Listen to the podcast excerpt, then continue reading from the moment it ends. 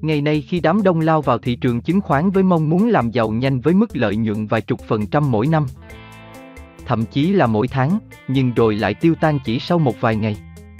Thì Warren Buffett và những nhà đầu tư giá trị vẫn vượt qua sự tăng trưởng của chỉ số thị trường chung trong hơn 70 năm qua.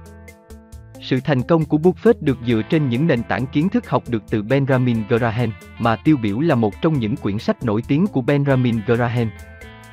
Nhà đầu tư thông minh đây là quyển sách kinh điển về đầu tư mà bất kỳ nhà đầu tư nào cũng phải đọc ít nhất một lần. Buffett nói rằng đây là cuốn sách hay nhất về đầu tư từng được viết cho đến nay. Đó là lý do chúng tôi giới thiệu đến bạn quyển sách. Nhà đầu tư thông minh, tác giả Benjamin Graham. Nếu có điều kiện kính mong quý khán thính giả hãy mua sách gốc để ủng hộ tác giả. Người dịch và nhà xuất bản. Đừng quên đăng ký kênh để theo dõi những quyển sách hay về đầu tư trên kênh YouTube này.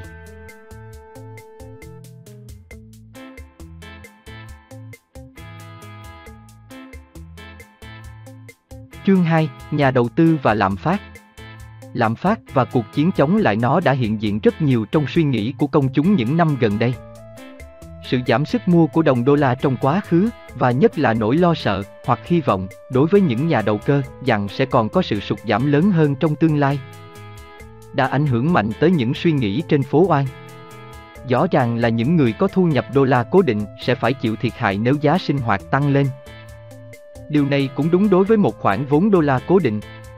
Những người nắm giữ cổ phiếu, mặt khác, có cơ hội là việc giảm sức mua của đồng đô la được bù lại bằng sự tăng cổ tức và giá cổ phiếu của họ. Trên cơ sở của những thực tế không thể chối cãi này, nhiều chuyên gia tài chính đã kết luận rằng, một, trái phiếu là một dạng đầu tư không được ưa thích. Và, hai, do đó, cổ phiếu thường về bản chất đã là những khoản đầu tư đáng sở hữu hơn trái phiếu.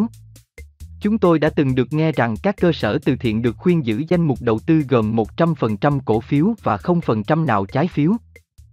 Đây quả là sự đảo ngược so với ngày trước, khi mà sự đầu tư ủy thác bị luật giới hạn trong phạm vi các trái phiếu cấp cao và một số cổ phiếu ưu đãi trọn lọc. Những bạn đọc của chúng tôi hẳn là đủ thông minh để nhận ra rằng kể cả những cổ phiếu chất lượng cao cũng không thể là món hàng tốt hơn trái phiếu trong mọi điều kiện, tức là Bất kể thị trường cổ phiếu cao thế nào và lãi cổ tức hiện hành thấp thế nào so với lãi suất của trái phiếu. Một tuyên bố như thế này cũng kỳ quặc như tuyên bố ngược lại vậy, một thứ được nghe nói đến quá nhiều trong những năm trước, rằng bất kỳ trái phiếu nào cũng an toàn hơn bất kỳ một cổ phiếu nào. Trong chương này, chúng tôi sẽ thử áp dụng nhiều cách đo yếu tố lạm phát, để đi đến một số kết luận rằng nhà đầu tư có thể bị ảnh hưởng một cách sáng suốt tới mức nào bởi những kỳ vọng về sự tăng mức giá tương lai. Trong vấn đề này, cũng như nhiều vấn đề tài chính khác, chúng tôi phải lấy kinh nghiệm quá khứ làm căn cứ cho các quan điểm về phương pháp tương lai của mình. Lạm phát có phải điều gì mới mẻ đối với đất nước này không, ít nhất là ở mức độ nghiêm trọng của nó từ năm 1965. Nếu chúng ta đã từng thấy mức lạm phát tương tự, hoặc tệ hơn, trong cuộc đời, những bài học gì có thể rút ra từ đó để đương đầu với lạm phát của ngày nay? Hãy bắt đầu với bản 2, 1. Một bản xúc tích ghi lại lịch sử chứa nhiều thông tin về những thay đổi trong mức giá nói chung và những thay đổi đi kèm trong lợi tức và giá trị thị trường của các cổ phiếu thường. Các con số của chúng tôi bắt đầu từ năm 1915, như vậy là bao trùm 55 năm, với khoảng chia là 5 năm. Chúng tôi dùng năm 1946 thay vì 1945 để tránh năm cuối cùng của việc kiểm soát giá cả thời chiến. Điều đầu tiên chúng tôi nhận thấy là chúng ta đã bị lạm phát trong quá khứ rất nhiều. Lần lớn nhất là khoảng 5 năm từ năm 1915 đến 1920. Khi mà giá sinh hoạt gần như tăng gấp đôi. Điều này được so với việc tăng 15% từ năm 1965 đến 1970. Ở khoảng giữa, chúng ta có 3 thời kỳ giá giảm và 6 thời kỳ giá tăng với các mức khác nhau, có lúc khá nhỏ. Như vậy, nhà đầu tư rõ ràng nên chấp nhận việc lạm phát sẽ còn tiếp tục hoặc lặp lại. Chúng ta liệu có thể nói mức lạm phát sẽ là bao nhiêu? Không có câu trả lời rõ ràng nào được đưa ra từ bản. Mà nó thể hiện đủ kiểu dao động khác nhau. Tuy nhiên, có vẻ hợp lý nếu ta lấy gợi ý từ các số liệu khá nhất quán của 20 năm qua. Mức tăng trung bình hàng năm của giá tiêu dùng trong khoảng thời gian này là 2. 5%, cho giai đoạn 196 năm 1970 là 4,5% và cho riêng năm 1970 là 5,4%. Chính sách chính thức của chính phủ là mạnh mẽ chống lại lạm phát quy mô lớn. Và có những lý do để tin rằng các chính sách liên bang sẽ có hiệu quả hơn trong tương lai so với những năm gần đây. Chúng tôi nghĩ là hợp lý nếu một nhà đầu tư thời điểm này có các suy nghĩ và quyết định của mình dựa trên một mức độ lạm phát tương lai có thể, còn xa mới là chắc chắn, là chẳng hạn. 3% một năm. Điều này so với mức hàng năm khoảng 2,5% cho toàn bộ giai đoạn 1915-1970. Mức tăng như vậy dẫn tới điều gì?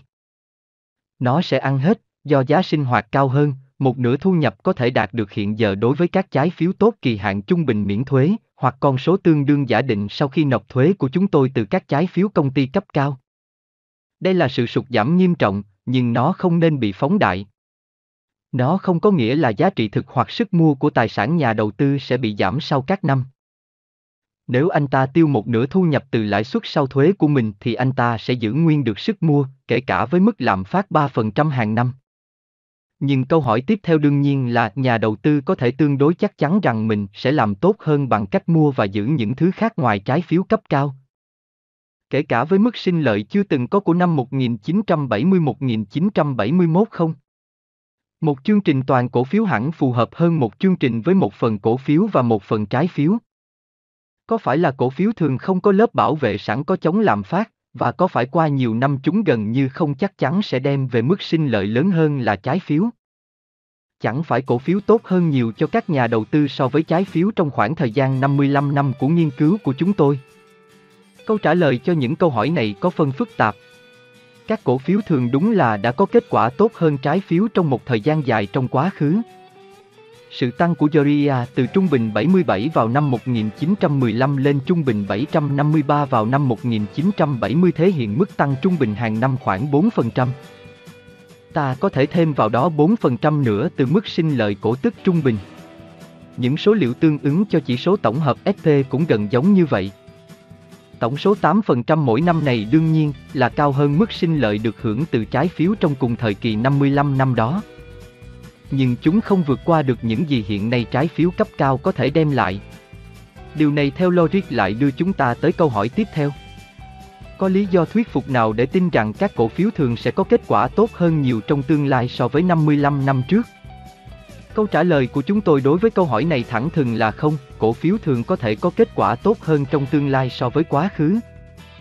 Nhưng không thể chắc chắn rằng chúng sẽ như vậy chúng ta phải xét tới hai yếu tố thời gian khác nhau trong các kết quả đầu tư. Yếu tố đầu tiên bao gồm những gì có khả năng xảy ra trong tương lai xa, chẳng hạn như 25 năm tới. Yếu tố thứ hai áp dụng cho những gì có thể xảy ra đối với nhà đầu tư, cả về mặt tài chính lẫn tâm lý, trong các khoảng thời gian ngắn hoặc trung bình. Chẳng hạn trong 5 năm hoặc ít hơn. Tâm trạng của anh ta, những mong muốn và lo sợ của anh, sự thỏa mãn hay bất mãn với những gì anh ta đã làm. Trên hết là những quyết định làm gì tiếp theo của anh, đều được quyết định không phải từ cả cuộc đời đầu tư, mà là từ kinh nghiệm của anh ta từ năm này qua năm khác. Về điểm này, chúng ta có thể nói dứt khoát. Không có mối liên hệ thời gian chặt chẽ nào giữa các điều kiện lạm phát hoặc giảm phát và chuyên biến của lợi tức và giá cả cổ phiếu thường. Một ví dụ rõ ràng là giai đoạn gần đây, 1966-1970. Giá sinh hoạt tăng 22%, cao nhất trong những giai đoạn 5 năm kể từ 1946-1950. Nhưng cả lợi tức cổ phiếu và giá cổ phiếu nói chung đều giảm kể từ năm 1965. Có sự đối lập tương tự về cả hai phía trong số liệu của các khoảng 5 năm trước kia. Lạm phát và lợi tức công ty một cách tiếp cận khác cũng rất quan trọng đối với vấn đề này là nghiên cứu tỷ suất lợi tức trên vốn của các công ty Mỹ. Nó dao động, đương nhiên, cùng với mức hoạt động kinh tế chung, nhưng nó không thể hiện sự gia tăng cùng nhịp với giá bán buôn và giá sinh hoạt. Thật ra mức này đã giảm tương đối trong vòng 20 năm qua mặt cho sự lạm phát của thời kỳ này. Sự sụt giảm này một phần do việc áp đặt các mức khấu hao thoải mái hơn. Xem bản 2, 2. Các nghiên cứu mở rộng của chúng tôi đã đi đến kết luận rằng nhà đầu tư không thể mong đợi mức tỷ suất cao hơn nhiều mức tỷ suất 5 năm gần đây của nhóm Zeria vào khoảng 10% trên tài sản dòng hữu hình, giá trị trên sổ sách đằng sau cổ phiếu. Vì giá trị thị trường của các cổ phiếu phát hành này cao hơn nhiều giá trị trên sổ sách của chúng, chẳng hạn.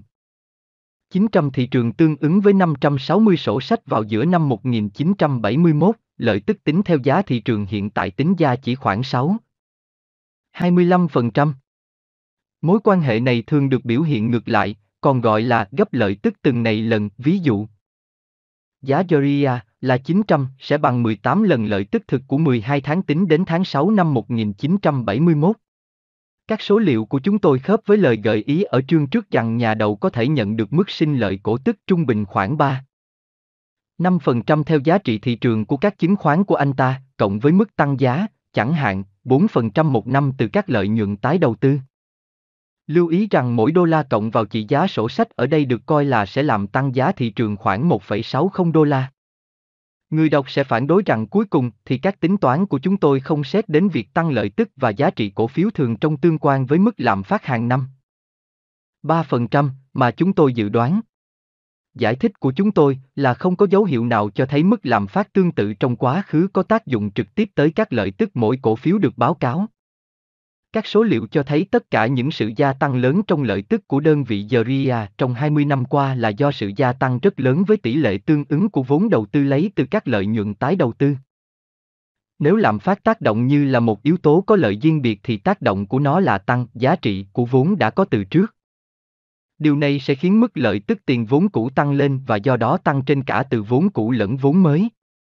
Nhưng không có chuyện như vậy xảy ra trong 20 năm qua khi mà mức giá bán buôn tăng gần 40%. Lợi tức kinh doanh phải bị ảnh hưởng bởi giá bán buôn hơn là giá người tiêu dùng. Cách duy nhất để lạm phát có thể thêm vào giá trị cổ phiếu thường là bằng cách tăng mức lợi tức của đầu tư vốn. Trên cơ sở thống kê quá khứ thì chuyện không phải như thế. Trong các chu kỳ kinh tế quá khứ, kinh doanh tốt đi kèm với mức giá lên và kinh doanh tồi đi kèm với giá xuống. Người ta thường cảm thấy một chút lạm phát sẽ tốt cho lợi nhuận kinh doanh. Quan điểm này không sai trong lịch sử của những năm 1950-1970. Giai đoạn kết hợp cả sự phát đạt kéo dài lẫn giá cả tăng nói chung. Nhưng các con số cho thấy tác động của tất cả những điều này đối với sức kiếm lợi, earning power, của vốn cổ phiếu thường, vốn cổ đông khá hạn chế. Thật ra nó còn không giúp duy trì mức lợi tức trên vốn đầu tư. Rõ ràng là đã có những tác động bù trừ quan trọng ngăn cản sự tăng lợi nhuận thực sự của các công ty Mỹ nói chung. Có thể những yếu tố quan trọng nhất trong đó là một việc tăng lương vượt quá sự tăng năng suất và hai nhu cầu có lượng vốn mới khổng lồ. Từ đó kìm hãm tỷ lệ doanh thu trên lượng vốn sử dụng. Các số liệu của chúng tôi trong bảng 2, 2 cho thấy lạm phát không những không có lợi gì cho các công ty và những người nắm cổ phiếu của nó, mà tác động của nó còn ngược lại. Những con số ấn tượng nhất trong bảng là những con số về mức tăng nợ công ty trong khoảng thời gian từ năm 1950 đến 1969. Sự quan tâm của các nhà kinh tế và phố oan đến diễn biến này ít đến kinh ngạc. Nợ của các công ty đã tăng gần gấp 5 lần trong khi lợi nhuận trước thuế của họ chỉ tăng hơn 2 lần một chút. Với mức tăng lãi suất lớn trong thời kỳ này, rõ ràng là tổng số nợ công ty giờ đã là một yếu tố kinh tế có hại. Một yếu tố tương đối lớn và là vấn đề thật sự đối với nhiều doanh nghiệp cá thể. Lưu ý rằng vào năm 1950, Mức doanh lợi dòng sau khi trả lãi vay nhưng trước khi tính thuế thu nhập bằng khoảng 30% nợ công ty. Trong khi vào năm 1969 chúng chỉ bằng khoảng 13,2% nợ. Tỷ lệ của năm 1970 hẳn còn tệ hơn. Tổng cộng có vẻ như một phần lớn trong số 11% lợi tức thu được từ vốn cổ đông công ty nói chung là từ việc sử dụng một lượng lớn nợ mới có giá 4% hoặc thấp hơn sau khi tính tín dụng thuế.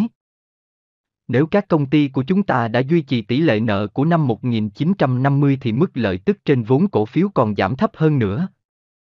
Bất chấp lạm phát. Bản 2, 2. Nợ, lợi nhuận và lợi tức trên vốn của đó. A. Lợi tức của chỉ số công nghiệp Standard Poor's chia cho giá trị sổ sách trung bình của năm. B. Số liệu của năm 1950 và 1955 lấy từ Cotto và Wyman. Số liệu các năm 1960-1969 lấy từ tạp chí Fortune.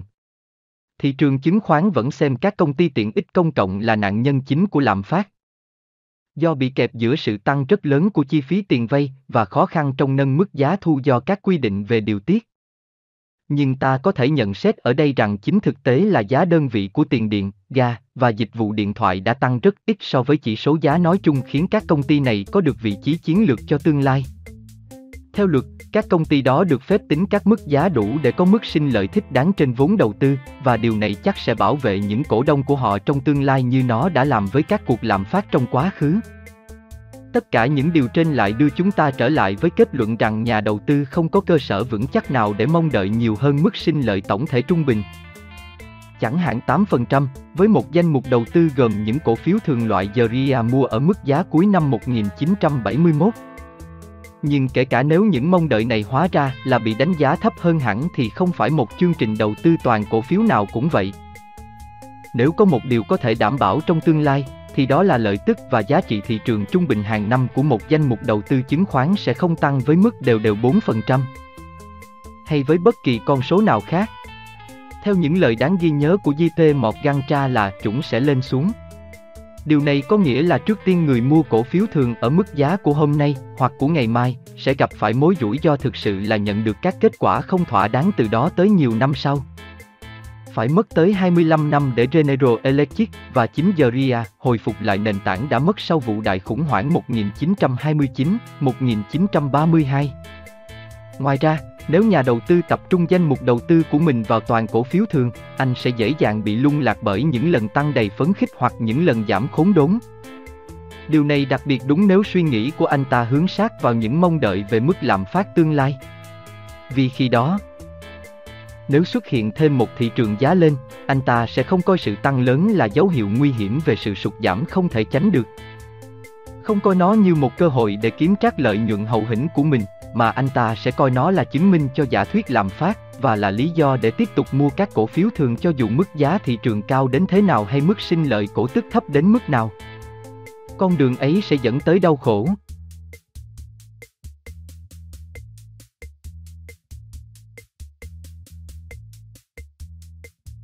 Các lựa chọn khác thay cho cổ phiếu thường để phòng vệ chống lạm phát phương châm chuẩn trên thế giới của những ai không tin tưởng vào đồng tiền của mình là mua và giữ vàng. Điều này đã trở thành trái quy luật đối với các công dân Mỹ từ năm 1935, thật may mắn cho họ. Trong 35 năm qua, giá vàng trên thị trường mở đã tăng từ 35 đô la một ounce, 28 35 dê, lên 48 đô la vào đầu năm 1972 nó chỉ tăng 35%. Nhưng trong cả thời gian này, người giữ vàng không nhận được lãi suất gì từ vốn của mình. Và ngược lại còn tốn một chút chi phí hàng năm cho việc gửi chữ. Rõ ràng, anh ta sẽ làm tốt hơn nhiều nếu gửi tiền lấy lãi trong ngân hàng. Mặc dù mức giá trung có tăng. Sự thất bại gần như hoàn toàn của vàng để bảo vệ khỏi sự giảm sức mua của đồng đô la khiến nhà đầu tư bình thường hết sức nghi ngờ về khả năng bảo vệ mình khỏi lạm phát bằng cách chi tiền vào các vật. Có khá nhiều loại đồ đã tăng giá trị thị trường ghê gớm trong những năm qua, chẳng hạn như kim cương, tranh của các họa sĩ bậc thầy. Bản đầu tiên của một cuốn sách, các con tem và đồng xu hiếm, vơ vơ. Nhưng nhiều trường hợp, có lẽ hầu hết các trường hợp, như có yếu tố giả tạo hoặc bấp bênh, thậm chí là không thực về các mức giá báo. Rất khó nghĩ rằng việc trả giá 67.500 đô la cho một đồng đô la bạc Mỹ ghi năm 1804, mà còn không phải được đúc vào năm ấy, là một hoạt động đầu tư. Chúng tôi tự nhận rằng lĩnh vực này nằm ngoài tầm của chúng tôi. Rất ít người đọc của chúng tôi sẽ thấy việc bơi ở vùng ấy an toàn và dễ dàng. Việc sở hữu hoàn toàn bất động sản từ lâu đã được coi là sự đầu tư dài hạn vững chắc kèm theo sự bảo vệ khỏi lạm phát khá tốt. Tiếc thay, các giá trị bất động sản cũng có thể gặp phải dao động lớn. Sai lầm nghiêm trọng có thể xảy ra về mặt vị trí. Giá trả, vờ vờ có những cạm bẫy trong lời dụ dỗ của kẻ bán hàng. Cuối cùng, sự đa dạng là không thực tế đối với nhà đầu tư với tiềm lực trung bình. Trừ các loại có kết hợp với những người khác, và với những rủi ro đi kèm với các hàng mới ra thị trường, không khác nhiều so với việc sở hữu cổ phiếu thường. Đây cũng không phải là lĩnh vực của chúng tôi. Tất cả những gì chúng tôi có thể nói với nhà đầu tư là hãy chắc nó là của mình trước khi nhảy vào. Kết luận theo lẽ thường, chúng tôi quay lại với phương pháp đã đề ra trong chương trước. Chỉ vì những bất ổn của tương lai mà nhà đầu tư không thể đặt hết vốn vào một dỗ, không thể là dỗ trái phiếu, mặc cho các mức sinh lợi cao chưa từng có mà trái phiếu gần đây đem tới. Cũng không phải dỗ cổ phiếu, mặc cho khả năng lạm phát tiếp tục kéo dài. Nhà đầu tư càng phụ thuộc vào danh mục đầu tư của mình và lợi nhuận từ nó. Anh ta càng cần phải bảo vệ mình trước những điều không lường trước và những bất chắc trong phần đời này của mình. Hiển nhiên là nhà đầu tư thận trọng phải cố giảm thiểu rủi ro cho mình. Chúng tôi nghĩ rằng rủi ro trong việc mua, chẳng hạn, một trái phiếu công ty điện thoại với mức hoa lợi gần 7,5% ít hơn nhiều so với rủi ro của việc mua cổ phiếu Zeria ở mức 900 hay bất kỳ danh sách chứng khoán tương đương nào khác. Nhưng khả năng làm phát quy mô lớn vẫn còn, và nhà đầu tư phải có một chút bảo hiểm đối với nó. Không thể chắc chắn rằng thành phần cổ phiếu sẽ bảo hiểm đầy đủ khỏi lạm phát. Nhưng nó sẽ có khả năng bảo vệ tốt hơn thành phần trái phiếu. Đây là những gì chúng tôi nói về vấn đề này trong phiên bản 1965 của cuốn sách, trang 97. Và chúng tôi vẫn nói đúng như thể ngày nay. Điều rõ ràng đối với người đọc là chúng tôi không nhiệt tình gì với cổ phiếu thường ở các mức này, 892 của nhóm Zeria. Vì các lý do đã được đưa ra, chúng tôi cảm thấy nhà đầu tư phòng vệ không thể không có một phần đáng kể các cổ phiếu thường trong danh mục đầu tư của mình. Ngay cả nếu như chúng tôi coi nó chỉ là cái đỡ tệ hại hơn trong hai cái tệ hại, cái tệ hơn là rủi ro trong một danh mục toàn trái phiếu. Bình luận về chương 2 Người Mỹ đang trở nên khỏe hơn. 20 năm trước, phải hai người mới bê hết chỗ hàng tạp phẩm trị giá 10 đô la. Ngày nay, một đứa bé 5 tuổi cũng có thể làm được điều đó. Henry răng măng. Lạm phát. Ai quan tâm đến cái đó cơ chứ? Dù sao thì mức tăng giá hàng hóa và dịch vụ hàng năm tính trung bình là thấp hơn 2,2% trong thời gian từ năm 1997 đến 2002 và các nhà kinh tế học tin rằng ngay cả mức thấp đấy đó cũng là phóng đại. Bạn hãy nghĩ, chẳng hạn, về việc giá máy tính và đò điện gia dụng đã sụt giảm đến thế nào và chất lượng của nhiều hàng hóa đã tăng đến thế nào. Tức là người tiêu dùng đang nhận được chất lượng tốt hơn từ đồng tiền của mình bỏ ra. Trong những năm gần đây, Mức lạm phát thực tế ở Mỹ có lẽ dao động quanh mức 1% mỗi năm, một mức tăng nhỏ đến nỗi nhiều chuyên gia phải nói rằng lạm phát đã chết. Ảo giác về đồng tiền Còn một lý do nữa khiến các nhà đầu tư đã bỏ qua tầm quan trọng của lạm phát. Đó là cái mà các nhà tâm lý gọi là ảo giác về đồng tiền. Nếu bạn nhận được mức tăng 2% một năm trong khi lạm phát ở mức 4%, bạn hẳn sẽ cảm thấy tốt hơn so với việc bạn bị giảm lương 2% trong một năm với mức lạm phát là không. Nhưng cả hai sự thay đổi tiền lương này của bạn đều khiến bạn ở trong hoàn cảnh giống nhau. Kém đi 2% sau lạm phát. Miễn là sự thay đổi danh nghĩa, tức tuyệt đối, là dương, chúng ta sẽ coi nó là điều tốt, kể cả nếu kết quả thực, sau khi tính lạm phát, là âm. Và bất kỳ thay đổi nào trong thu nhập của bạn cũng thực và cụ thể hơn sự thay đổi giá trung trung của tổng thể nền kinh tế.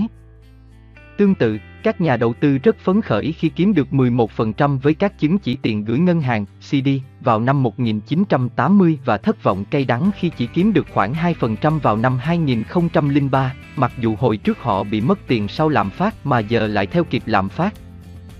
Mức danh nghĩa mà chúng ta kiếm được được ghi trên quảng cáo của ngân hàng, dán trên cửa của nó, nơi mà một con số to làm chúng ta thấy vui. Nhưng lạm phát đã bí mật ăn mất con số to lớn đó. Đó là lý do vì sao ta dễ dàng bỏ qua lạm phát đến thế, và vì sao bạn phải coi trọng việc đo lường thành công trong đầu tư của mình không chỉ bằng những gì bạn làm ra, mà còn bằng những gì bạn giữ được sau lạm phát. Cơ bản hơn, nhà đầu tư thông minh phải luôn cảnh giác với những thứ không lường trước được và bị đánh giá thấp. Có ba lý do tốt để tin rằng lạm phát chưa chết.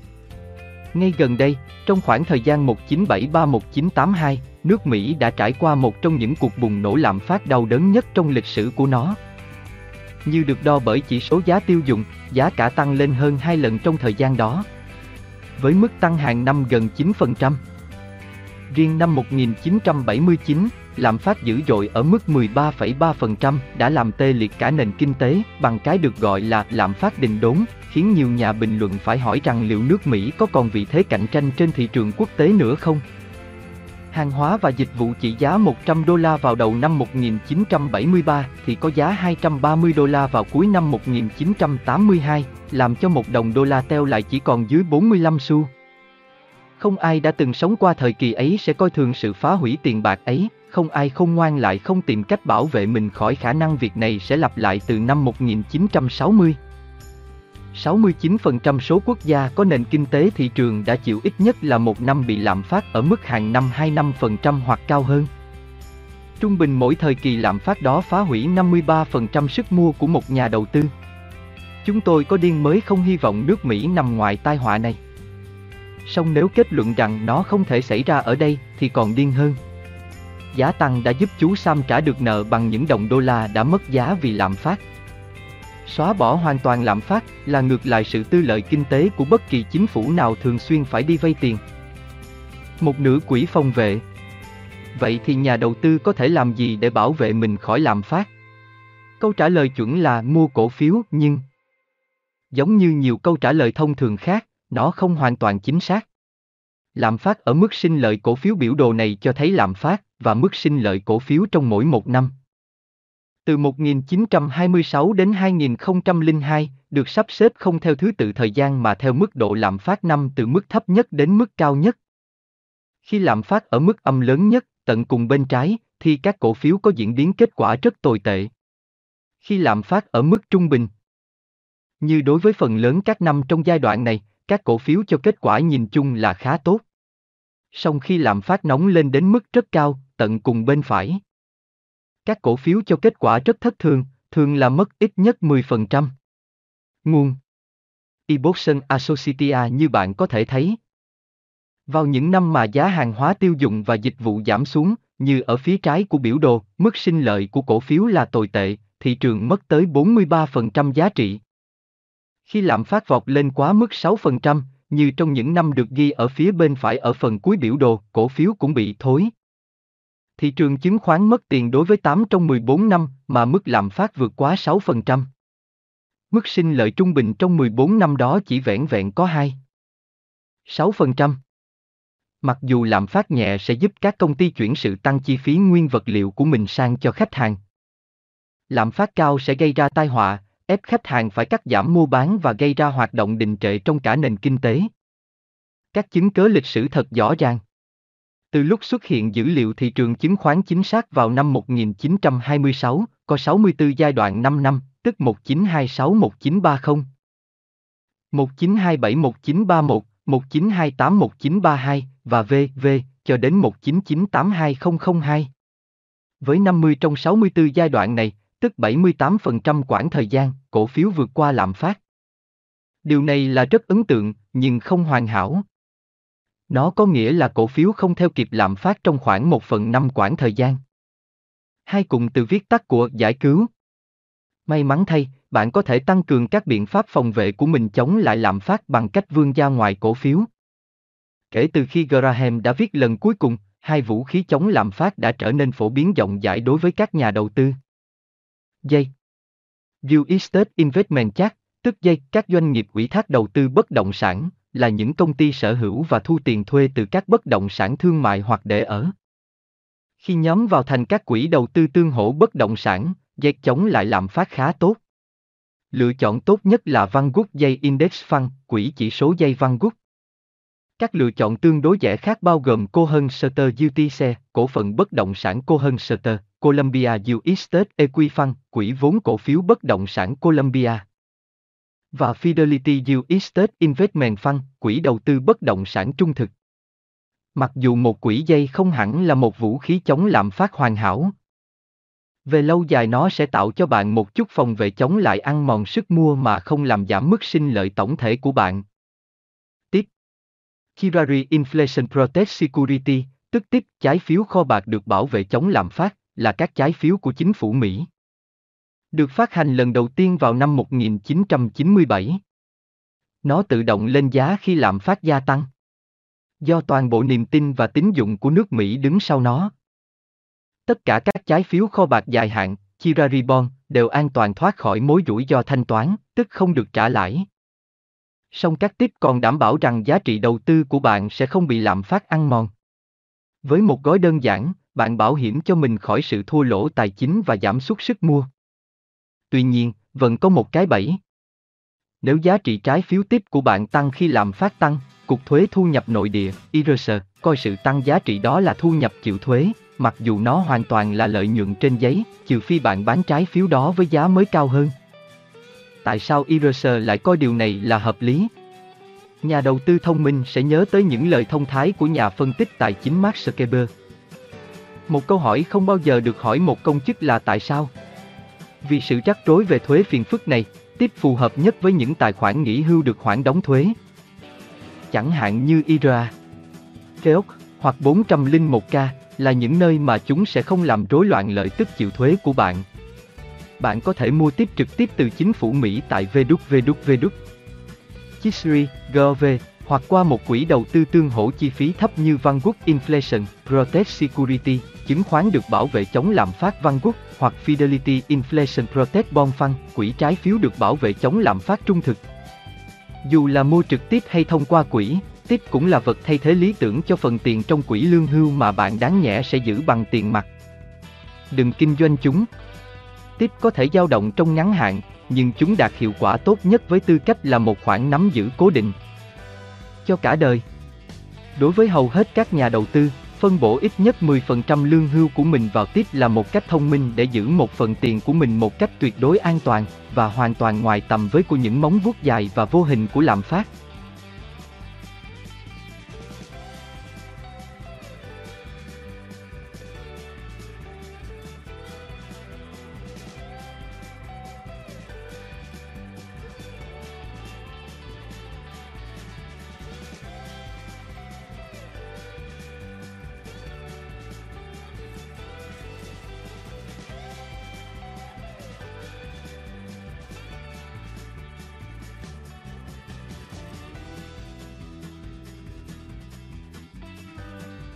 Các bạn đang nghe quyển sách Nhà đầu tư thông minh trên kênh Kỹ năng kế toán. Vừa rồi là chương 2 của quyển sách, mời các bạn nghe tiếp chương 3 của quyển sách Nhà đầu tư thông minh. Nếu có điều kiện, kính mong các bạn hãy mua sách gốc để ủng hộ tác giả, người dịch và nhà xuất bản. Hãy đăng ký kênh để ủng hộ chúng tôi.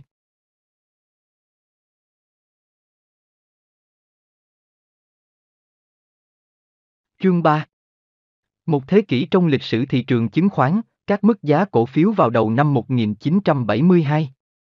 Danh mục đầu tư của nhà đầu tư với các cổ phiếu thường chỉ thể hiện một bộ phận của cái lĩnh vực to lớn và ghê gớm được gọi là thị trường chứng khoán ấy.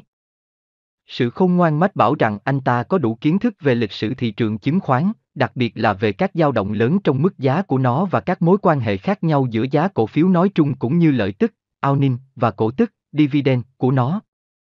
Với nền tân này, anh ta có được vị thế nhất định để hình thành một số nhận định có giá trị về sự hấp dẫn hoặc các mối nguy hiểm của mức thị trường được thể hiện tại các thời điểm khác nhau. Do sự trùng hợp ngẫu nhiên, các dữ liệu thống kê hữu ích về giá cả, lợi tức và cổ tức đã xuất hiện hơn 100 năm trước. Ngay từ năm 1871, dữ liệu ở nửa đầu thời kỳ này không đầy đủ hoặc đáng tin cậy như dữ liệu ở nửa sau thời kỳ. Nhưng vẫn có thể có ích. Trong chương này chúng tôi sẽ đưa ra các số liệu dưới dạng rất cô động với hai mục đích.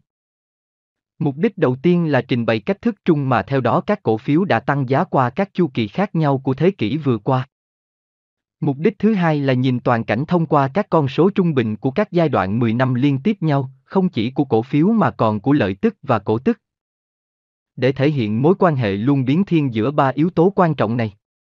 Với lượng tài liệu dồi dào này làm cơ sở, Chúng tôi sẽ chuyển sang xem xét các mức giá cổ phiếu vào đầu năm 1972. Lịch sử dài hạn của thị trường chứng khoán sẽ được tóm gọn trong hai bảng và một biểu đồ.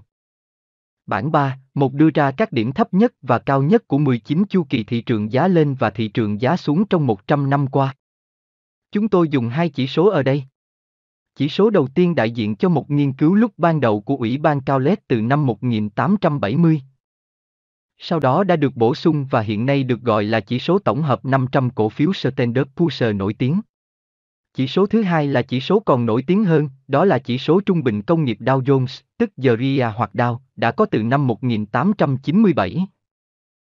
Nó bao gồm 30 công ty, trong đó có American Telephone Telegraph và 29 công ty còn lại là các tập đoàn công nghiệp lớn.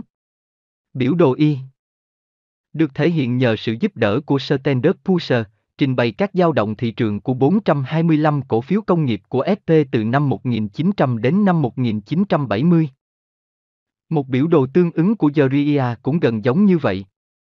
Người đọc sẽ nhận thấy ba quy luật khá rõ ràng, mỗi quy luật bao trùm khoảng 1 phần 3 của 70 năm.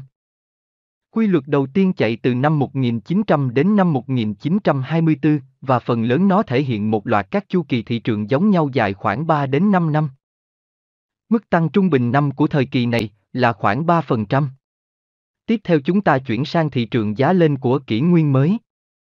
Nó đạt đỉnh vào 1929, với hậu quả ghê gớm của nó sau khi sụp đổ, tiếp sau là các dao động bất thường cho tới năm 1949.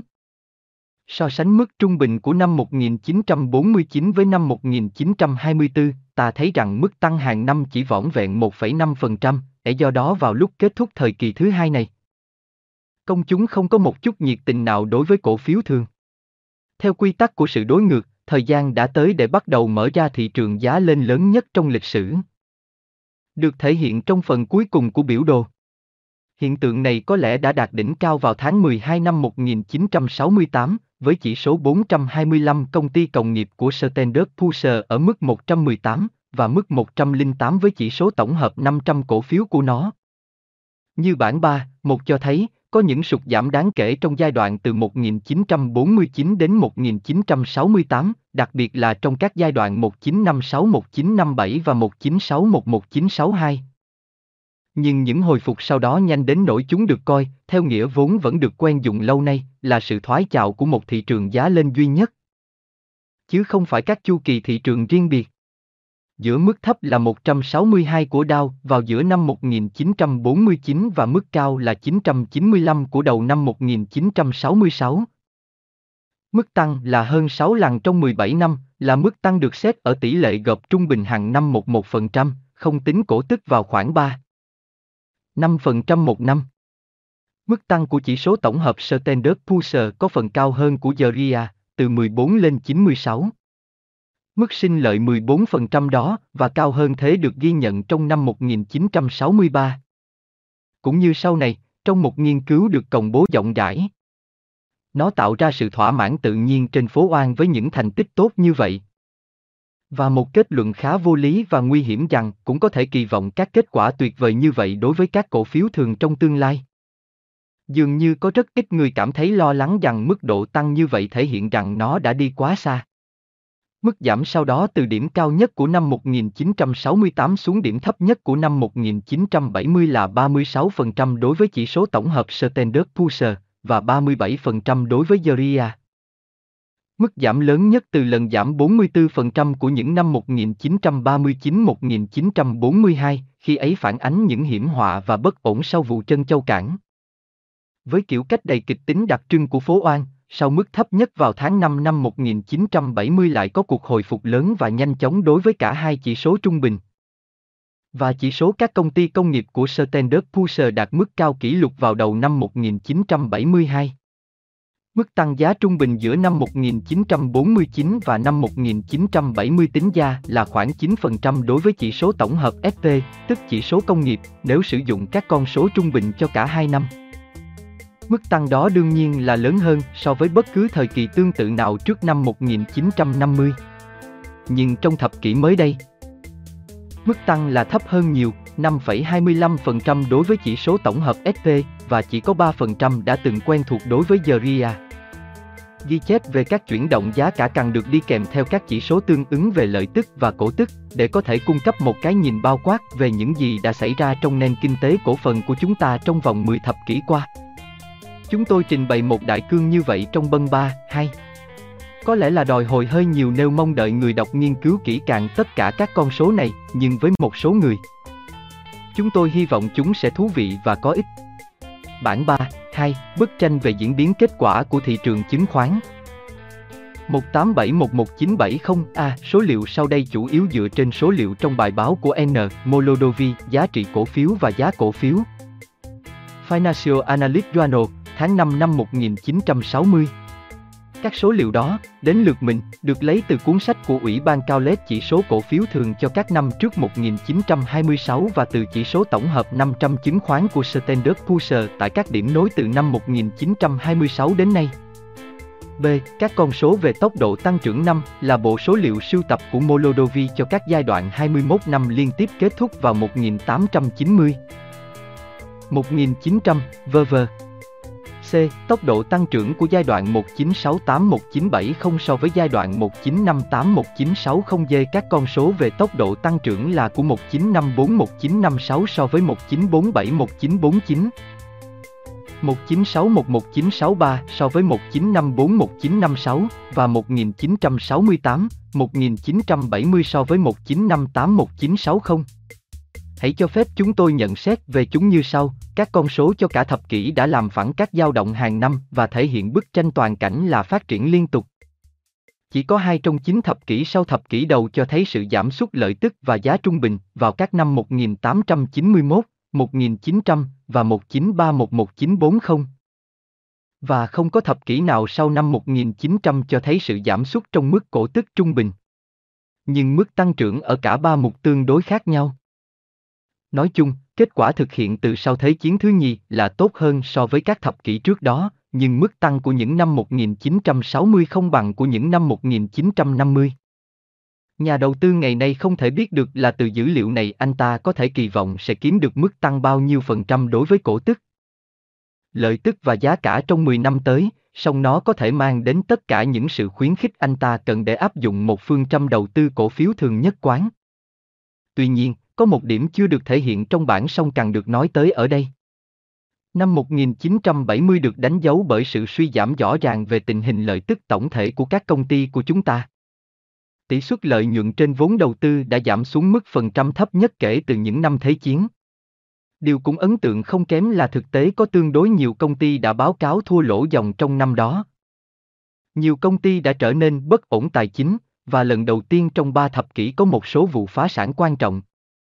Những thực tế này cũng như những điều khác, đã dẫn đến tuyên bố trên rằng kỷ nguyên bùng nổ vĩ đại đã đến hồi kết vào những năm 1969-1970. Một đặc điểm ấn tượng trong bản 3, hai là sự thay đổi tỷ lệ giá lợi tức, chỉ số PE, Price Earning, kể từ Thế chiến 2. Vào tháng 6 năm 1949, chỉ số tổng hợp SP chỉ được bán ở mức gấp 6,3 lần lợi tức của 12 tháng trước đó, vào tháng 3 năm 1961, Tỷ lệ này là 22,9 lần. Tương tự như vậy, tỷ suất cổ tức dividend yield của chỉ số SP đã giảm từ hơn 7% vào năm 1949 xuống còn 3. 0% vào năm 1961, một sự tương phản được nhấn mạnh nhờ thực tế là tỷ lệ lãi suất của các trái phiếu cấp cao khi đó đã tăng từ 2. 60% lên 4,50%. Đây chắc chắn là cuộc xoay chuyển thái độ công chúng nổi bật nhất trong toàn bộ lịch sử thị trường chứng khoán. Đối với những người có kinh nghiệm lâu năm và thận trọng bẩm sinh, sự thay đổi từ thái cực này sang thái cực khác đã đem tới một cảnh báo rõ ràng về những rắc rối sắp đến. Họ không thể không lo nghĩ về thị trường giá lên giai đoạn 1926-1929 và hậu quả bi thảm của nó. Nhưng những nỗi lo sợ này không được sự kiện xác minh. Đúng là giá đóng cửa của nhóm RIA vào năm 1970 vần bằng giá của 6,5 năm trước đó, và những năm 60 bay cao vút đã từng được nhắc dầm dĩ cũng chỉ cho thấy đó là cuộc hành quân lên một loạt đồi cao để rồi lại đi xuống.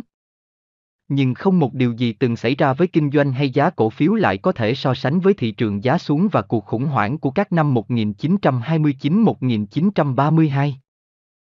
Mức thị trường chứng khoán vào đầu năm 1972 với bản tổng quan về một thế kỷ của chứng khoán, giá cả, lợi tức và cổ tức đang nằm trước mắt mình. Hãy cho phép chúng tôi thử rút ra một số kết luận về mức 900 của Zaria và 100 của chỉ số tổng hợp SP vào tháng 1 năm 1972.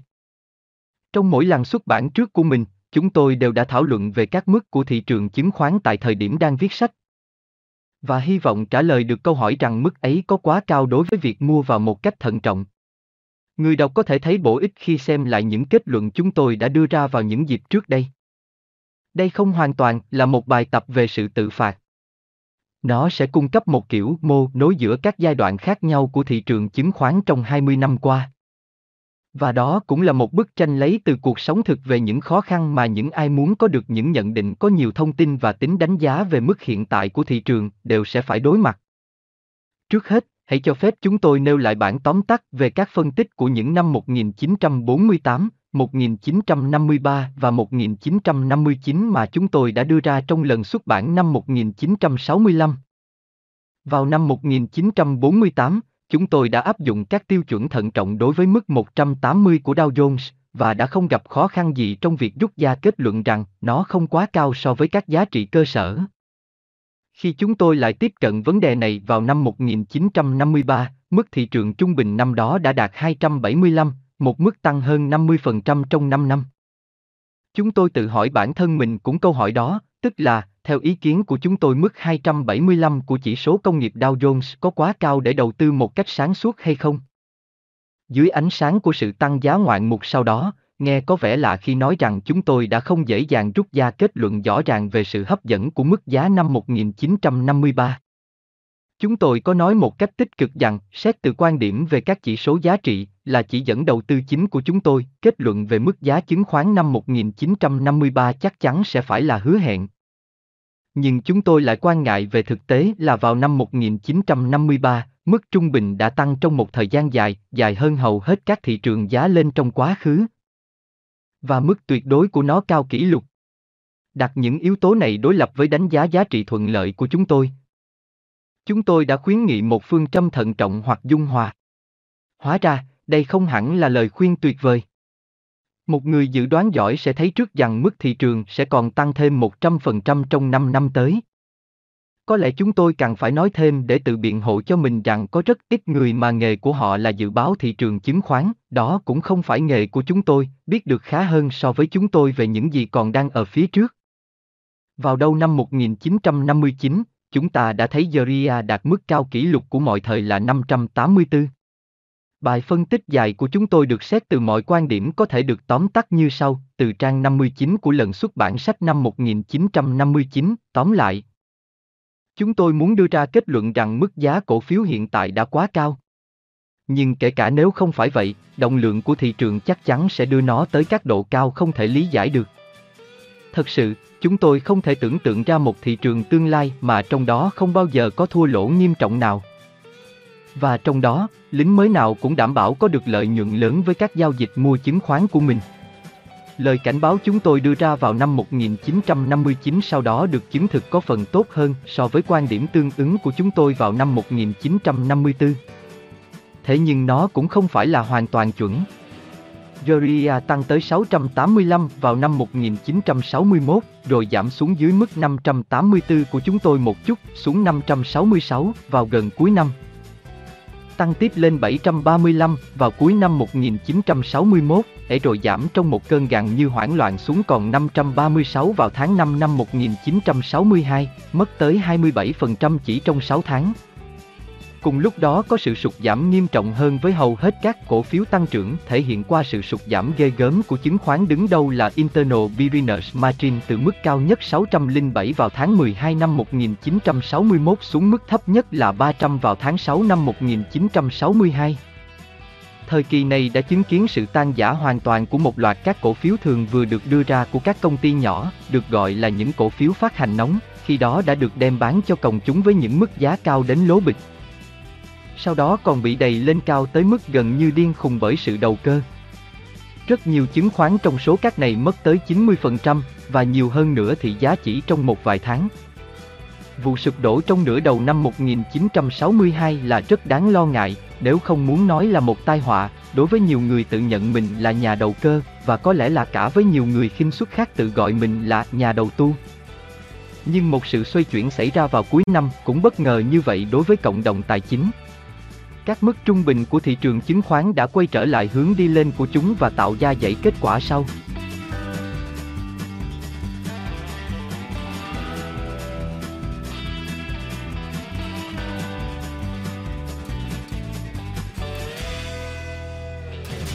Cuộc hồi phục và sự đi lên của giá cổ phiếu thường thật sự ấn tượng và đã dẫn đến sự thay đổi tâm lý tương ứng tại phố Oan. Với mức thấp vào tháng 6 năm 1962, các dự đoán chủ yếu là đi xuống, và sau sự hồi phục một phần vào cuối năm, những dự đoán là có cả hai hướng lên xuống. Song nghiêng về phía ngờ vực. Nhưng vào đầu năm 1964, sự lạc quan tự nhiên của các công ty môi giới lại lan ra, hầu hết các dự báo nghiêng về phía đi lên. Và tiếp tục như vậy trong cuộc tăng tiến của năm 1964. Sau đấy chúng tôi đã thực hiện việc đánh giá mức thị trường chứng khoán vào tháng 11 năm 1964, 892 đối với Zaria. Sau khi thảo luận một cách khoa học từ nhiều góc độ khác nhau, chúng tôi đi đến ba kết luận chính. Kết luận đầu tiên là các tiêu chuẩn cũ, để đánh giá, có vẻ không còn áp dụng được nữa. Các tiêu chuẩn mới thì chưa được thời gian kiểm chứng. Kết luận thứ hai là nhà đầu tư phải xác định phương châm của mình căn cứ vào sự tồn tại của những bất định lớn. Các khả năng này bao gồm cả hai thái cực, một mặt là sự gia tăng kéo dài hơn nữa của các mức thị trường, tăng 50% chẳng hạn. Tức là lên tới 1.350 đối với Geria, hoặc mặt khác là sự sụp đổ lớn không được báo trước, với cùng mức độ, kéo mức trung bình xuống quanh con số 450, trang 63, chẳng hạn. Kết luận thứ ba được đưa ra với các khái niệm rõ ràng hơn. Chúng tôi nói rằng, nói thẳng ra, nếu mức giá năm 1964 không phải là quá cao thì liệu chúng tôi còn có thể nói bất kỳ mức giá nào khác là quá cao nữa? Và chương đó đã được kết thúc như sau. Nên theo hướng nào các nhà đầu tư không nên kết luận rằng mức thị trường năm 1964 là nguy hiểm chỉ vì cuốn sách này nói vậy. Họ phải so sánh những lý lẽ của chúng tôi với các lý lẽ ngược lại mà họ sẽ nghe được từ những người giỏi và có kinh nghiệm nhất phố oan. Cuối cùng, mỗi người phải tự đưa ra quyết định của mình và chịu trách nhiệm về nó. Tuy nhiên, chúng tôi có lời khuyên là nếu nhà đầu tư vẫn còn đang phân vân về việc anh ta nên thực hiện theo hướng nào, anh ta nên chọn con đường thận trọng.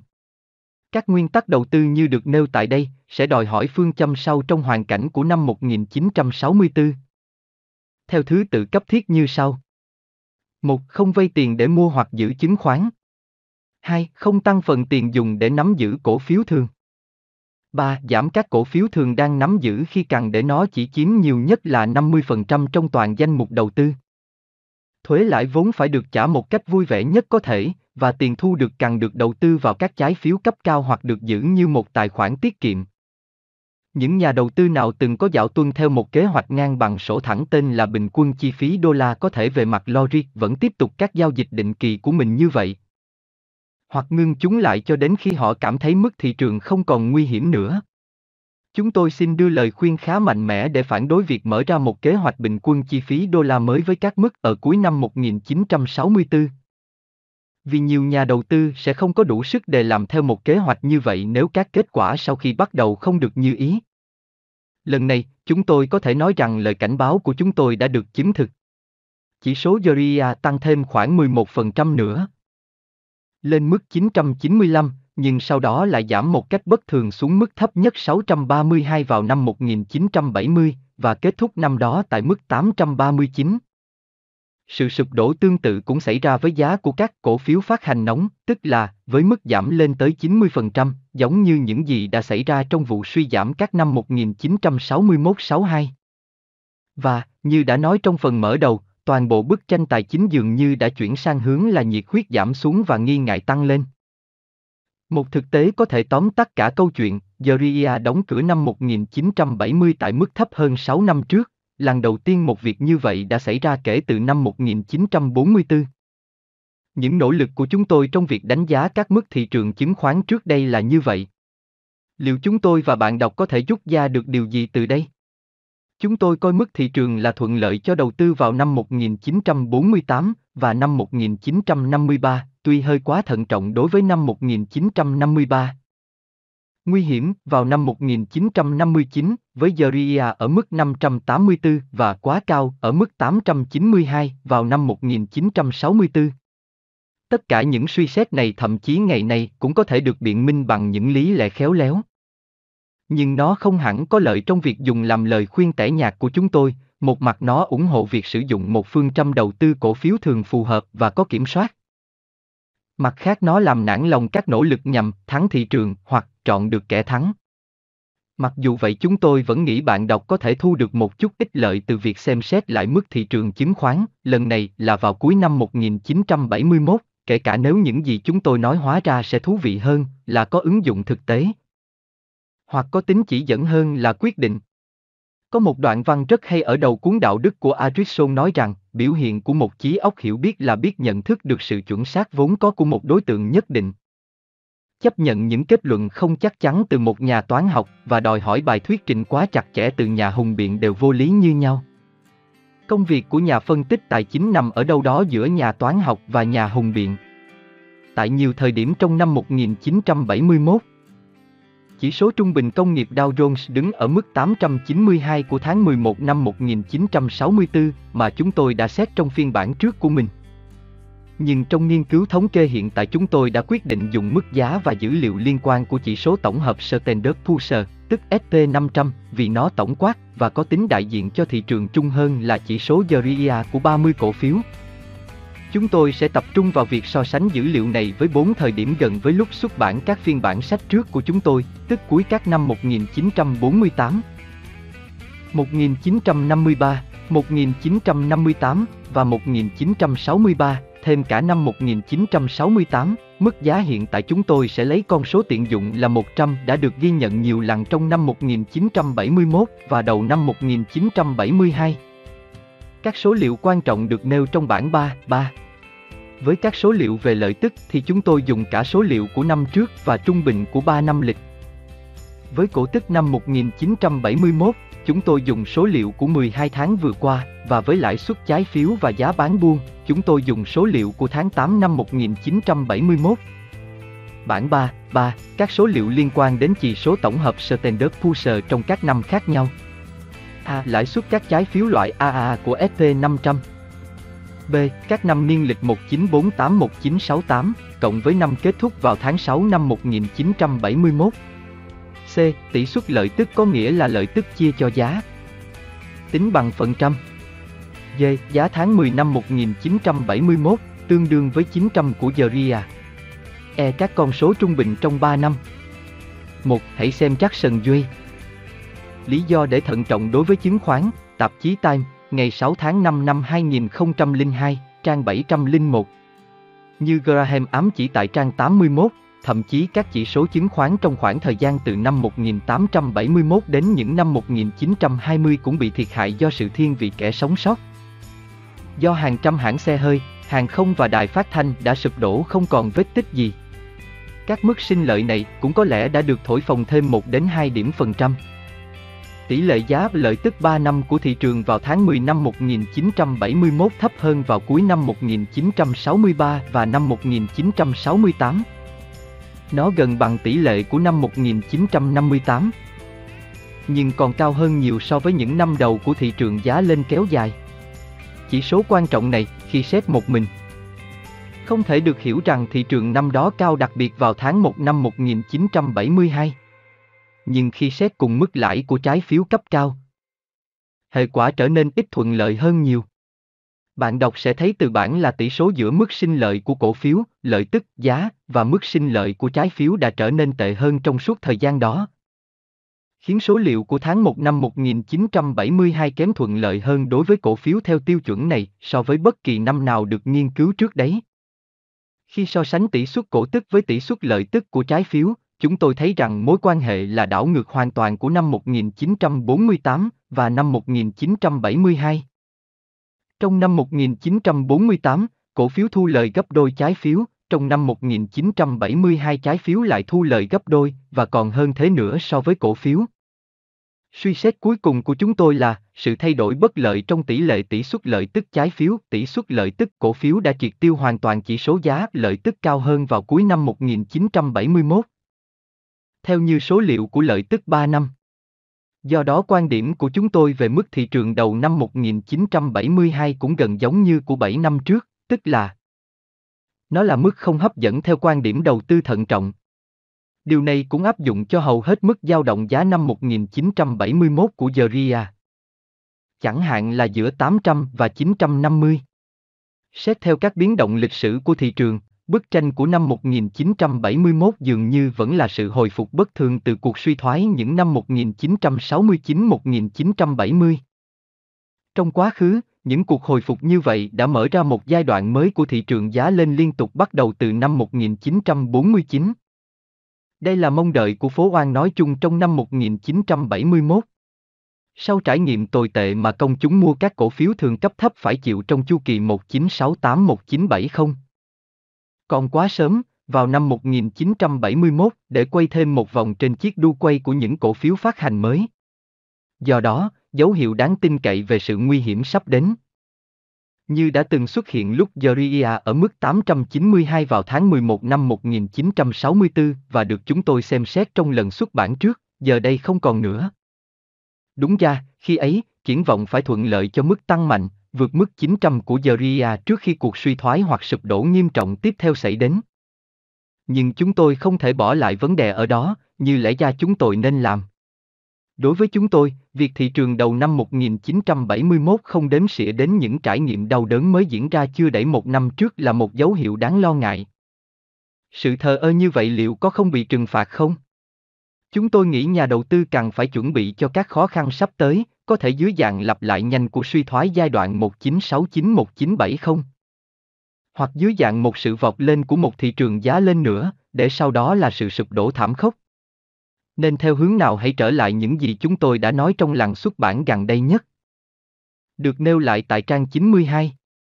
Đó là quan điểm của chúng tôi tại cùng mức giá, chẳng hạn là 900 của Geria vào đầu năm 1972. Giống như vào cuối năm 1964. Bình luận về chương 3 bạn phải cẩn thận nếu bạn không biết mình đang đi đâu, vì có thể bạn sẽ không tới nơi được. Iori Bera sự nhảm nhí của thị trường giá lên. Trong chương này, Graham cho thấy ông có khả năng tiên đoán như thế nào. Ông nhìn trước 2 năm, thấy trước thị trường giá xuống thảm khốc vào năm 1973-1974, trong đó các chứng khoán Mỹ mất 36% giá trị. Ông cũng nhìn trước hai thập kỷ trong tương lai, phá tan logic của các chuyên gia thị trường và các cuốn sách bán chạy nhất. Mà vào thời của ông còn chưa xuất hiện. Trong tâm lý lẽ của Graham là nhà đầu tư thông minh không bao giờ được dự đoán tương lai chỉ bằng cách suy diễn từ quá khứ. Tiếc thay, đó chính là sai lầm mà hết chuyên gia này đến chuyên gia khác gặp phải trong những năm 1990. Một loạt các cuốn sách về thị trường giá lên đã xuất hiện sau cuốn Stock for the Long Run, cổ phiếu cho dài hạn 1994 của giáo sư tài chính Đại học Wharton là Jeremy Siegel, tới cực điểm sau khi ra tăng dữ dội. Với cuốn đào 36.000 của James Glassman và Kevin Hassett, đào 40.000 của David Elias và đào 100.000 của Trari Catlett, tất cả đều xuất bản năm 1999. Các nhà dự báo cho rằng cổ phiếu đã có mức tỷ suất lợi nhuận trung bình hàng năm 7% sau lạm phát kể từ năm 1802. Do đó, họ kết luận, đây là những gì nhà đầu tư nên trông đợi trong tương lai. Một số thị trường giá lên còn tiến xa hơn. Vì cổ phiếu đã luôn luôn thắng trái phiếu tại mọi thời điểm trong ít nhất 30 năm, cổ phiếu hẳn là ít rủi ro hơn trái phiếu hay thậm chí tiền trong ngân hàng. Và nếu bạn có thể loại hết các rủi ro trong việc sở hữu cổ phiếu chỉ bằng việc giữ chúng đủ lâu, thì tại sao phải quan tâm đến việc nhỏ nhặt là trả giá bao nhiêu cho chúng vào lúc đầu? Để biết tại sao, hãy xem phần đóng khung ở trang 99. Vào cuối năm 1999 và đầu năm 2000, tin việc trên thị trường giá lên xuất hiện khắp nơi. Ngày 7 tháng 12 năm 1999, Kevin Landis, nhà quản lý danh mục đầu tư của quỹ tương hỗ Ferguson, xuất hiện trên chương trình Morning của CNN. Khi được hỏi rằng các cổ phiếu truyền thông không dây có bị đánh giá quá cao không, khi nhiều người giao dịch với mức cao gấp vô số lần lợi tức của họ, Landis có câu trả lời sẵn sàng. Đó không phải là sự điên cuồng đâu, ông đáp. Hãy nhìn vào sự gia tăng rõ ràng, giá trị tuyệt đối của sự gia tăng. Nó rất lớn. Ngày 18 tháng 1 năm 2000, Robert Froelich, nhà chiến lược đầu tư chủ chốt của Kemper Fund, đã tuyên bố trên tờ Wall Street Journal, đây là trật tự thế giới mới. Chúng ta thấy mọi người đã vứt bỏ tất cả những công ty phù hợp với những con người phù hợp và tầm nhìn phù hợp chỉ vì giá chứng khoán của chúng quá cao, đó là sai lầm lớn nhất mà một nhà đầu tư có thể mắc phải. Trong số ra ngày 10 tháng 4 năm 2000 của tờ Business, tuần kinh doanh, Jeffrey M. Applet, khi đó là nhà chiến lược đầu tư chủ chốt của Lehman Brothers, đã hỏi một câu hỏi hùng hồn, thị trường ngày nay có nhiều rủi ro hơn năm trước chỉ vì giá của nó cao hơn không? Câu trả lời là không. Nhưng câu trả lời phải là có. Nó đã luôn luôn như vậy.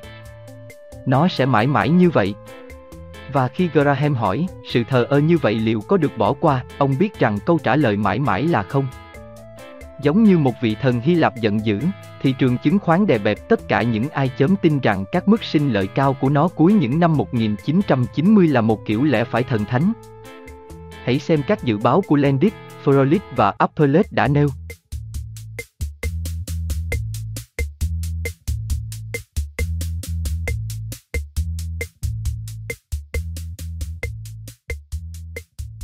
Từ 2000 đến 2002, chứng khoán vững nhất trong những chứng khoán của mạng không dây được ưa thích của Lendit là Nokia, chỉ mất có 67%, trong khi cái tệ nhất của Winstar Communication mất 99,9% các chứng khoán được ưa thích nhất của Frolic, Cisco System và Motorola, giảm tới hơn 70% vào cuối năm 2002.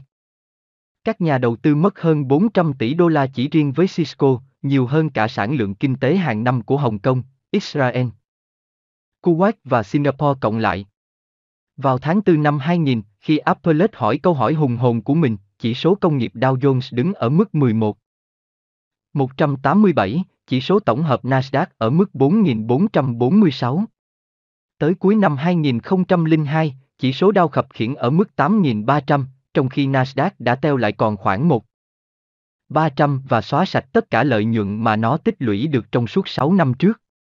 Báo Nhật thì sống có một lỗ hổng chết người trong luận cứ cho rằng cổ phiếu đã luôn luôn thắng trái phiếu trong thời gian dài, không tồn tại các số liệu đáng tin cậy trước năm 1871. Các chỉ số dùng để đại diện cho các mức sinh lợi sớm nhất của thị trường chứng khoán Mỹ có cái chỉ có 7, vâng. Chỉ có 7 cổ phiếu. Tuy nhiên, tới năm 1800, có khoảng 300 công ty ở Mỹ, nhiều công ty thời Jefferson tương đương với các công ty Internet ngày nay, các công ty về cổng thu phí bằng gỗ và kênh đào. Hầu hết bị phá sản, và nhà đầu tư mất hết tiền. Nhưng các chỉ số chứng khoán bỏ qua tất cả những công ty phá sản vào những năm đầu ấy. Một vấn đề được gọi tên kiểu chuyên môn là thiên vị kẻ sống sót. Do đó, các chỉ số này đã phóng đại một cách ghê gớm các kết quả thu được bởi những nhà đầu tư ngoài đời, những người thiếu tầm nhìn 20, 20 cần thiết để biết mua đúng 7 cổ phiếu nào. Một nhóm các công ty lẻ loi, bao gồm ngân hàng New York và JP Morgan Chase, đã làm ăn phát đạt liên tục từ những năm 1790. Nhưng với mỗi người sống sót kỳ diệu đó, lại có hàng ngàn các thảm họa tài chính như Dickman Swam Cananco, Pennsylvania Cultivan Co. và Snickers Gap Turnpike. Tất cả đều bị loại bỏ khỏi các chỉ số chứng khoán lịch sử. Dữ liệu của Jeremy Siego cho thấy, sau lạm phát, từ năm 1802 tới năm 1870 cổ phiếu sinh lợi 7,0% một năm, trái phiếu 4,8% và tiền mặt năm 1%. Nhưng Elroy Dimson và các đồng nghiệp của ông ở trường kinh doanh London ước tính rằng các mức sinh lợi trước 1871 bị phóng đại ít nhất 2 điểm phần trăm mỗi năm. Vậy thì trong thế giới thực, cổ phiếu cũng không hơn gì tiền mặt và trái phiếu, và có khi còn kém một chút. Tất cả những ai tuyên bố rằng các số liệu dài hạn chứng minh cổ phiếu được bảo đảm sẽ biểu hiện tốt hơn trái phiếu hoặc tiền mặt là kẻ rốt nát. Chèo cao ngã đau. Như một liều thuốc giải cam chịu cho kiểu nhảm nhí trên thị trường giá lên này, Graham bảo nhà đầu tư thông minh hãy hỏi một số câu hỏi đơn giản và có tính nghi ngờ. Tại sao mức sinh lợi tương lai của cổ phiếu phải luôn giống như mức sinh lợi của chúng trong quá khứ? Khi mà mọi nhà đầu tư tin rằng cổ phiếu bảo đảm sẽ làm ra tiền trong thời hạn dài. Chẳng phải thị trường sẽ trở nên bị định giá cao quá mức một cách điên cuồng hay sao? Và một khi điều đó xảy ra, làm sao mức sinh lợi tương lai có thể cao được? Các câu trả lời của Graham luôn có cội rễ từ logic và lý lẽ thông thường. Giá trị của bất kỳ đầu tư nào cũng luôn luôn là hàm số của cái giá mà bạn trả cho nó. Tới cuối những năm 1990, lạm phát teo dần. Lợi nhuận của các công ty dường như lại bùng nổ, và phần lớn thế giới đang trong hòa bình. Nhưng thế không có nghĩa là, và không bao giờ nghĩa là, cổ phiếu đáng được mua với bất cứ cái giá nào. Vì lợi nhuận các công ty có thể đạt được là hữu hạn, giá cả mà nhà đầu tư sẵn sàng trả cho cổ phiếu cũng phải hữu hạn. Hãy nghĩ về nó như thế này, Michael Jordan có thể là vận động viên bóng rổ vĩ đại nhất mọi thời đại, và anh kéo người hâm mộ vào sân vận động Chicago như một cái nam trăm khổng lồ. Đội Chicago Bulls đã lời khi trả Jordan tới 34 triệu đô la một năm để đập một quả bóng da trên một cái sàn gỗ. Nhưng như thế không có nghĩa là đội Bulls sẽ có lý khi trả anh ta 340 triệu.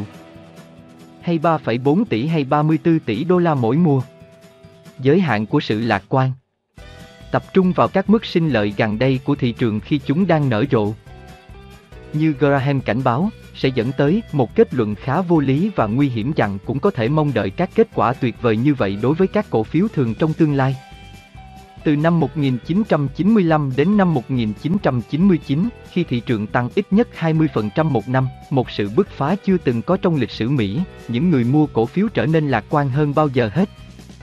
Vào giữa năm 1998, các nhà đầu tư được tổ chức Gallup khảo sát cho công ty môi giới chứng khoán Pioneer đã kỳ vọng danh mục đầu tư của mình kiếm khoảng 13% trong năm sắp tới. Vào đầu năm 2000, mức sinh lợi trung bình mong đợi của họ đã nhảy lên đến 18%. Những chuyên gia thành thạo cũng ngã theo hướng lên giá không kém khi họ đầy cao các giả định về mức sinh lợi tương lai của mình. Vào năm 2001 chẳng hạn, hãng Serberger Communication nâng mức sinh lợi dự kiến trong kế hoạch lương hưu của mình từ 8,5% lên 9,5%. Tới năm 2002, tỷ suất sinh lợi trung bình được dự kiến của các kế hoạch lương hưu của các công ty trong chỉ số 500 cổ phiếu Standard Poor's đã phình lên mức cao kỷ lục 2%. Vài sự kiện tiếp theo cho thấy hậu quả tai hại của sự lạc quan quá mức. Gallup đã phát hiện trong năm 2001 và 2002 là kỳ vọng trung bình về các mức sinh lợi một năm đã sụt xuống còn 7%, mặc dù các nhà đầu tư giờ có thể mua với giá thấp hơn gần 50% so với năm 2000. Các giả định sốt sắng về mức sinh lợi trên các kế hoạch lương hưu của họ sẽ khiến các công ty trong SP500 mất ít nhất 32 tỷ đô la trong khoảng thời gian từ 2002 đến 2004. Theo các ước tính của phố Oan hiện nay, Mặc dù các nhà đầu tư đều biết đáng lẽ họ phải mua rẻ và bán đắt, trên thực tế. Rốt cuộc họ lại thường làm ngược lại. Cảnh báo của Graham trong chương này rất đơn giản, theo quy tắc của điều ngược lại. Tức là các nhà đầu tư càng hăng hái về thị trường chứng khoán trong dài hạn bao nhiêu thì họ càng chắc chắn bị chứng tỏ là sai trong ngắn hạn bấy nhiêu. Vào ngày 24 tháng 3 năm 2000, tổng giá trị của thị trường chứng khoán Mỹ đạt đỉnh là 14,75 nghìn tỷ đô la tới ngày 9 tháng 10 năm 2002. Chỉ 30 tháng sau, tổng giá trị thị trường chứng khoán Mỹ là 7,34 nghìn tỷ đô la, tức là giảm 50,2%, mất khoảng 7 41 tỷ đô la. Trong khi đó, nhiều chuyên gia, thị trường trở nên nghiêng về xu hướng đi xuống một cách cây cú khi dự đoán các mức tỷ suất lợi nhuận thị trường là không có hoặc thậm chí là âm trong nhiều năm, thậm chí là cho nhiều thập kỷ, sắp tới. Tại thời điểm này, Graham sẽ hỏi một câu hỏi đơn giản, các chuyên gia đã sai một cách tai hại như vậy vào lần cuối cùng khi họ đồng ý về một việc nào đó. Thì lần này tại sao nhà đầu tư phải tin vào họ cơ chứ? Tiếp theo sẽ là cái gì? Thay vào đó, hãy tắt hết tiếng ồn và suy ngẫm về các mức sinh lợi tương lai như Graham có lẽ sẽ nghĩ. Kết quả thực hiện của thị trường chứng khoán phụ thuộc vào ba yếu tố, mức tăng trưởng thực, mức tăng lợi tức và cổ tức của các công ty, mức tăng do lạm phát, sự tăng chung của giá cả trong toàn bộ nền kinh tế, sự tăng hoặc giảm của đầu cơ hoặc bất kỳ sự tăng hay giảm về khẩu vị của giới đầu tư đối với cổ phiếu trong dài hạn. Mức tăng hàng năm về lợi tức công ty trên một cổ phiếu của các công ty tính trung bình là khoảng 1,5% đến 2%, không tính lạm phát. Vào đầu năm 2003, lạm phát ở mức 2,4% một năm, mức tỷ suất cổ tức của cổ phiếu là 1,9%. Do đó, 1 5% đến 2%, 2,4%, 1,9% bằng 5,8% đến 6,3%. Trong thời hạn dài, Điều này có nghĩa là bạn có thể mong đợi một cách hợp lý rằng các cổ phiếu sẽ đạt mức sinh lợi khoảng 6% một năm hoặc 4% sau khi tính lạm phát. Nếu công chúng đầu tư lại trở nên tham lam và khiến các cổ phiếu bay vào quỹ đạo thì cơn sốt đầu cơ đó sẽ tạm thời đẩy mức sinh lợi nhuận lên cao hơn. Nếu, ngược lại, các nhà đầu tư lại đầy sợ hãi, như vào những năm 1930 và những năm 1970, thì mức sinh lợi của chứng khoán sẽ tạm thời giảm xuống. Đó chính là nơi chúng ta đang ở vào năm 2030 Robert Shiller, một giáo sư tài chính ở Đại học Ian, đã khơi cảm hứng cho phương pháp đánh giá của ông. Shiller so sánh giá hiện tại của chỉ số 500 chứng khoán Standard Poor's với mức lợi nhuận công ty trung bình trong 10 năm qua, đã tính lạm phát. Bằng cách dò lại các sổ sách quá khứ, Shiller đã cho thấy là khi tỷ lệ của ông vượt trên 20, thị trường thường mang lại các mức sinh lợi kém sau đó. Khi nó giảm xuống dưới 10, các chứng khoán thường tạo ra mức sinh lợi rất lớn. Vào đầu năm 2003, theo công thức của Shiller, các chứng khoán có giá khoảng 22,8 lần lợi tức trung bình đã tính lạm phát của thập kỷ trước đó, vẫn nằm trong vùng nguy hiểm. nhưng đã giảm nhiều so với mức quỷ quái của nó vào năm 1999 là gấp 44,2 lần lợi tức. Thị trường đã biểu hiện thế nào trong quá khứ khi nó có mức giá như ngày nay? Hình 3, một cho thấy các thời kỳ trước đây khi mà chứng khoán ở các mức giá cao nhất tương tự. Và chúng đã diễn biến thế nào trong những thời kỳ 10 năm sau đó, hình 3, 1. Ghi chú, tỷ lệ giá lợi tức là tính toán của Shiller, mức sinh lợi thực trung bình 10 năm của chỉ số cổ phiếu 5T500 chia cho giá trị chỉ số vào ngày 31 tháng 12. Tổng mức sinh lợi là giá trị trung bình hàng năm danh nghĩa. Vậy thì với các mức đánh giá giống như của đầu năm 2003, thị trường chứng khoán đã có lúc biểu hiện rất tốt trong 10 năm tiếp theo, có lúc rất tệ, và phần còn lại thì rối loạn. Tôi nghĩ Graham, vốn luôn là nhà đầu tư thận trọng, sẽ chia tách sự chênh lệch giữa mức sinh lợi cao nhất và thấp nhất và dự đoán là trong thập kỷ tới cổ phiếu sẽ thu được khoảng 6% mỗi năm. Hay 4% sau khi tính lạm phát. Thú vị thay, dự đoán này khớp với con số ước tính mà chúng tôi thu được ở trên khi cộng tổng mức tăng trưởng thực. Tăng trưởng sau lạm phát và tăng trưởng đầu cơ. So với những năm 1990 thì 6% chỉ là món bèo. Nhưng nó cũng hơn một chút so với lợi nhuận mà trái phiếu mang lại, và thế cũng đủ lý lẽ để hầu hết các nhà đầu tư giữ cổ phiếu làm thành phần của một danh mục đầu tư đa dạng. Nhưng có một bài học thứ hai từ phương pháp của Graham. Điều duy nhất bạn có thể tin tưởng khi dự báo về mức sinh lợi tương lai của cổ phiếu là bạn chắc sẽ sai. Sự thật không thể chối cãi duy nhất mà quá khứ đã dạy chúng ta là tương lai sẽ luôn làm ta bất ngờ, luôn luôn. Và hệ luận của quy luật lịch sử tài chính đó là thị trường sẽ gây ngạc nhiên ghê gớm nhất với chính những người chắc chắn rằng cái nhìn của họ về tương lai là đúng. Khiêm tốn về khả năng dự đoán của mình, giống như Graham đã làm, sẽ giúp bạn không liều lĩnh quá nhiều với một cái nhìn về tương lai mà hoàn toàn có thể sẽ trở thành sai. Vậy nên, bằng mọi giá, bạn hãy giảm các kỳ vọng của mình xuống, nhưng hãy cẩn thận đừng làm nản tinh thần của mình. Với nhà đầu tư thông minh, niềm hy vọng luôn hiện hữu, vì nó nên như vậy. Trên thị trường tài chính, tương lai có vẻ càng tồi tệ bao nhiêu thì càng nhiều khả năng là nó sẽ tốt đẹp hơn. Một kẻ hoài nghi từng nói với nhà văn viết tiểu thuyết và tiểu luận người Anh J. K. Chesterton rằng may thay cho kẻ không mong đợi gì. Vì anh ta sẽ không bị thất vọng. Câu đối lại của Chesterton là gì? May thay cho người không mong đợi gì, vì anh ta sẽ tận hưởng mọi thứ.